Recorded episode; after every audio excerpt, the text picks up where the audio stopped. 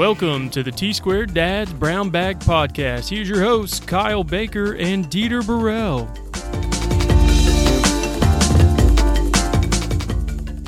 Welcome back to our podcast, guys, and I got Megan Pope here with us. What's up, everyone? Hello, how are we? Thank you, Megan, for joining us. I just wanted to have you on our podcast so you can tell us a little bit about your story. I mean, how you got involved into the AE environment, you know, what school you went to, you know, what companies you work for, and how long is, you know, because I know you're still kind of working to get licensed. So what got you all the way down here to Pensacola, and just give us a little background of. Well, I am 24 years old now. I was born and raised in Wisconsin. My journey kind of started when I was young. So my dad actually designed and built our house. So I'd always been like immersed within the, I don't know, architectural environment. So I always grew up like with him around the table doing red lines after work. And just always like ask questions and stuff. And so when he built our house, my dad and my mom let me go kind of buck wild and pick out what I wanted to do in my room. And so that kind of started my whole interiors journey, because I was like, oh yeah, this is fun, you know, paint, carpet, whatever. And then of course, as I got older, when I was 4 years old, you know, that wasn't my thing anymore. That was my jam. So they let me redesign it all again, paint, furniture, etc. And then again, another like 4 years later, I was like, yeah, I'm not feeling all this vibrant colors. And so they asked me the last time to put a full presentation together with budget and all the furnishings and everything. And I was like, yo, this is kind of cool. I wonder if I can make this into a career. So at 14 years old, you know, I started deep diving into like where I could take this. And turns out it's a degree in interiors. And I kind of just started everybody told me that I still had time to change my mind, but look at me now, I didn't change my mind. So, but yeah, I started at University of Wisconsin Stevens Point, and then I had associations with the military, which brought me out to the beautiful island of Oahu. Nice. And I spent the rest of my 3.5-ish years at the University of Chaminade in Honolulu, where I got a bachelor's degree of fine arts in environmental interior design with a minor in history, which I don't use, but, you know, a good flex, you know what I'm saying? And then my association brought me here to Pensacola, and now I've been working. Actually, I just had my 2 years here, and we're still learning and we're still growing every day, and I think that's the best part, because every day is something new, something different, and it's never the same. Tell us a little bit about that class, that whole environmental class. What was that about? Because it sounds interesting. I've never heard it.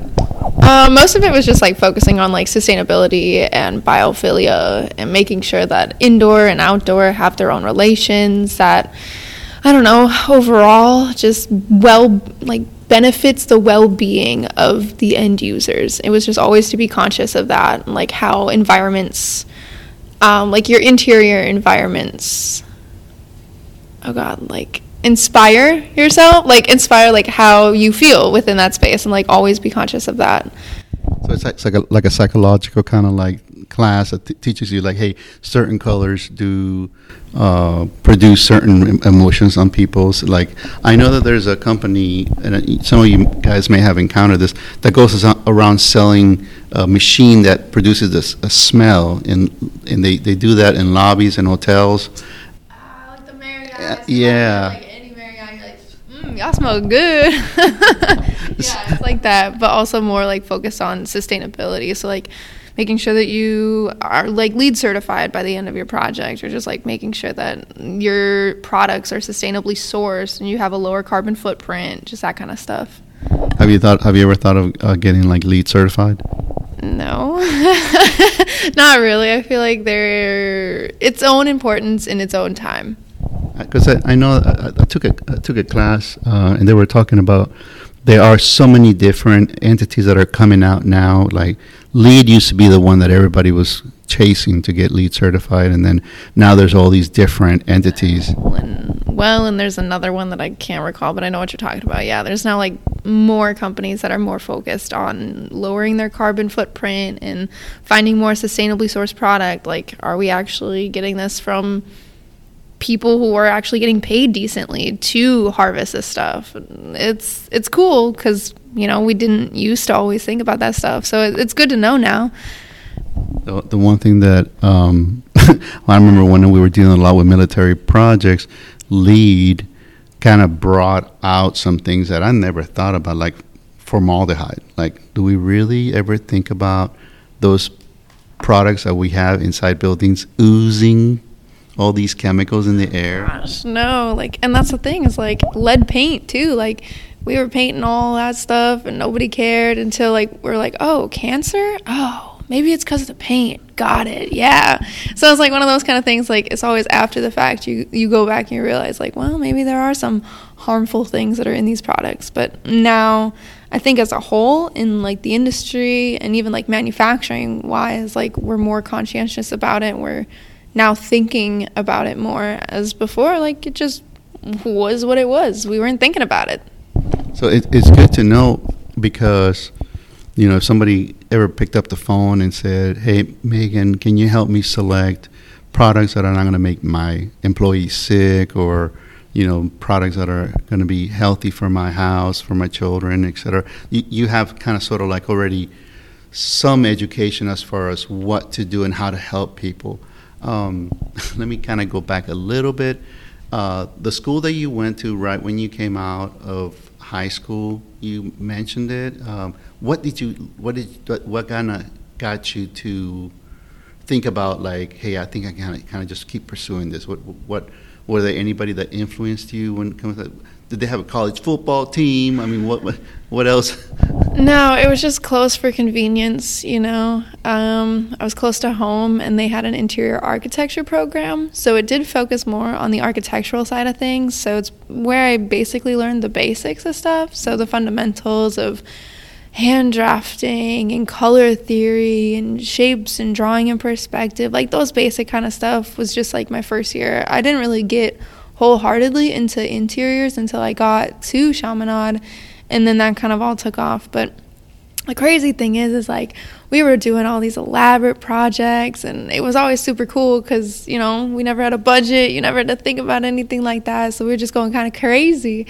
And now I'm here and I'm like, I could never do any of the stuff that those projects came through. And I mean, interior, as we've all heard, like architectural school is like rough, right? Well, it's kind of the same thing, right? We camped out under tables, late nights in the studio. You know, we all procrastinate, I'll be honest with you.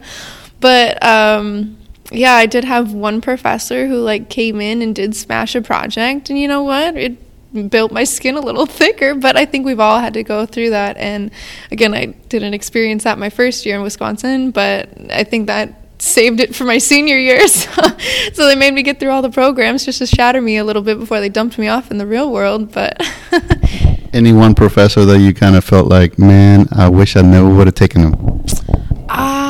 Honestly, no. I think everything happens for a reason, and so because of them, like, I made it through school. And I love a good challenge, right? So you tell me what not to do, or you tell me that I can't do it, I'm gonna turn around and show you that I can.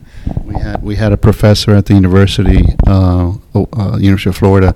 Last name was Wojcieszyn, and I think some of you guys that know that last name probably are cringing in your seat right now just listening to that.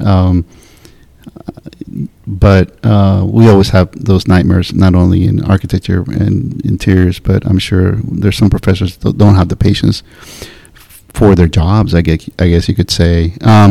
So you went there, and then you went to Hawaii. What schooling did you have in Hawaii? Listen, a little overpriced, little overrated, little overpopulated. For what it's worth, it was a great experience, and I would love to go back to visit, but never to live again. Honestly, I just have a very fancy, expensive, exotic piece of paper that hangs above my desk. So for what it's worth, love a good opportunity, but wasn't the greatest of all educations, I have to say. Now that you're not to throw shade or anything, just keeping it real with you, you know. I mean, and so now that you've been working, what, 2 years, and you can kind of say, it's like, okay, now I can kind of associate or put a, you know, a good gut feeling into having worked for an architecture company, not focus on interior design as much, or is it that you're playing both roles really well? I think for me, I've always had an eye for the architecture side of things. Like, growing up, my dad was a huge, like, Frank Lloyd Wright fan. So, like, I grew up, like, reading books and, like, all that jazz. So I've always been inclined to move towards the architectural side of things. And, of course, like, if you can get into a firm that has an interiors department, it works a little bit easier. So you can double dip and dabble in both, which is basically what I've been doing, I guess. But more or less, it comes around as, like, opportunity, like, timing wise. So for the most part, for the last like 2 years, I'd say I've been doing a lot of architectural stuff, but I think architecture and interiors go really hand in hand, because you can't have one without the other. I don't know, I guess I appreciate both for what they have and what they offer, but I appreciate them more when they can come together. I think everybody has the same question, especially when you're, well, some people don't even know this, but when you go to a university, you have to find out if the university is accredited for whatever degree or license you're looking, let's say, for example, architecture or interior design. I know that interior design, there is a requirement for an NCIDQ testing. Yeah, that's always the goal. I think more or less for me, it's just a pride thing to say that I could sit for the test and actually pass it, because, you know, at the end of the day, like, it's hard work to get accredited and get certification, but I'm actively seeking licensure. Just got to keep studying a little bit more. Now, I was told that, because I looked into trying to see if I can get an NCIDQ, this is certified or something, or whatever it is that it is, and you have to go to Atlanta to go take a test, a sit-down test, and it's like two or three tests. I don't know how many tests there are. Yep, it's three tests. The PX, the FX, well, it's the FX first, and then a PX, and then the practicum is like all-inclusive, but yeah, it's three tests, a lot of hours studying, and then, yeah, you have to sit for it. So it's not like you can just, I mean, there might be testing sites now because COVID kind of changed all that, but from past experiences and from what I've told, it's better if you, like, can actually sit down, like, at a desk or a table and, like, fill out the little bubbles. But from what we were told in school, sometimes there's not actually a right answer. Somebody correct me if I'm wrong or not. I haven't actually taken the test yet. But in school, they told us that sometimes there's not even, like, a right answer. Like, if I pick A and you pick B and then somebody else picks A, like, the right answer is just, like, majority rules. So it's kind of just, like, psyched me out also just a little bit. But I don't know how that actually works, and I don't know if that's actually true. But somebody drop it down in the comments below.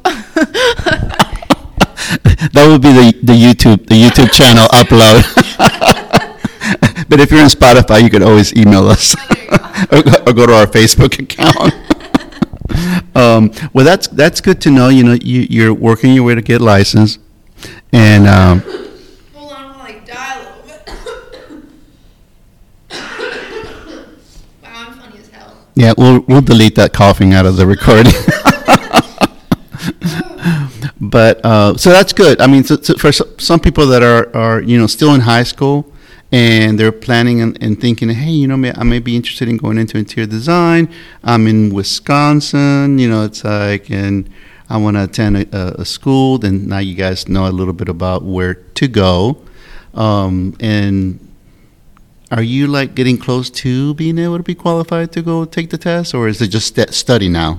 Well, for now, it's just studying. I still have some more hours to, I don't know, track down, because there is a certain amount of hours that you have to be in the workforce in order to even sit for the test. So I'm still working towards my hours to sit. So for now, yes, it's just studying. But honestly, the way you just said that, I almost wish sometimes I would have stayed in Wisconsin, just because I see where my other fellow graduates, had I stayed in the program, are right now, and I'm loving what, like, they're posting. I'm loving what they're doing. So for me, I think I kind of wish I would have stayed in Wisconsin just to, like, finish out my degree as an interior architect and not as an interior designer. But do not get it twisted. Interior design and interior decorating, that is a soapbox I will forever stand on, are two very different things. No, like, the second we got into the class and, you know, professors asked, like, oh, what got you into interior design? Half those students were like, oh, my God, Joanna Gaines. Girl, honey, sit down. It ain't all like that. So decorating and designing are two very different things. Listen, what she does, I'm not knocking it. I appreciate her for what she does, but it's not always the same, and it's not what everybody thinks interior design is, and that's where it gets a little controversial. No, you know, it's kind of funny because I've worked in a few companies here in Pensacola, and I've noticed that the interior design ladies tend to get better treatment from the product or manufacturers or furniture reps out there. 100%. Yeah. I think it's all about your relationships that you make too, right? So you sit down, you meet with those product reps, and you form that relationship, and you understand their product better the more that they show their face around the office. Like, hey, I got these new products. This is dropping soon. This features this. And I think to have those relationships are very important. But at the same time, it's like, oh, man, I can't keep up with all this new stuff sometimes. I think, okay, so you're working to get licensed, and you're here in Florida. Are you enjoying yourself here in Florida, going to the beaches? You know, everybody from Wisconsin probably, oh, man, everybody lives in Florida, goes to the beach every day. Must be awesome. Listen, I think it's kind of the same as, like, Hawaii. You live there. It's takes away from the vacation aspect. Yeah, you have close access to the beaches whenever you really feel like going, but this humidity lately, oh, honey, little dying inside. But for what it's worth, yeah, it's kind of nice to have, you know, 72, 75-degree winters. Phew, forget about the snow. I'll stay here. I'll just complain about the humidity the whole time. Well, on that note, thank you, Megan, for joining us. And for some of you guys that are following us, don't forget for the YouTube channel, hit the like button, subscribe. And for you guys listening on Spotify, don't forget to subscribe. And we will see you guys next time.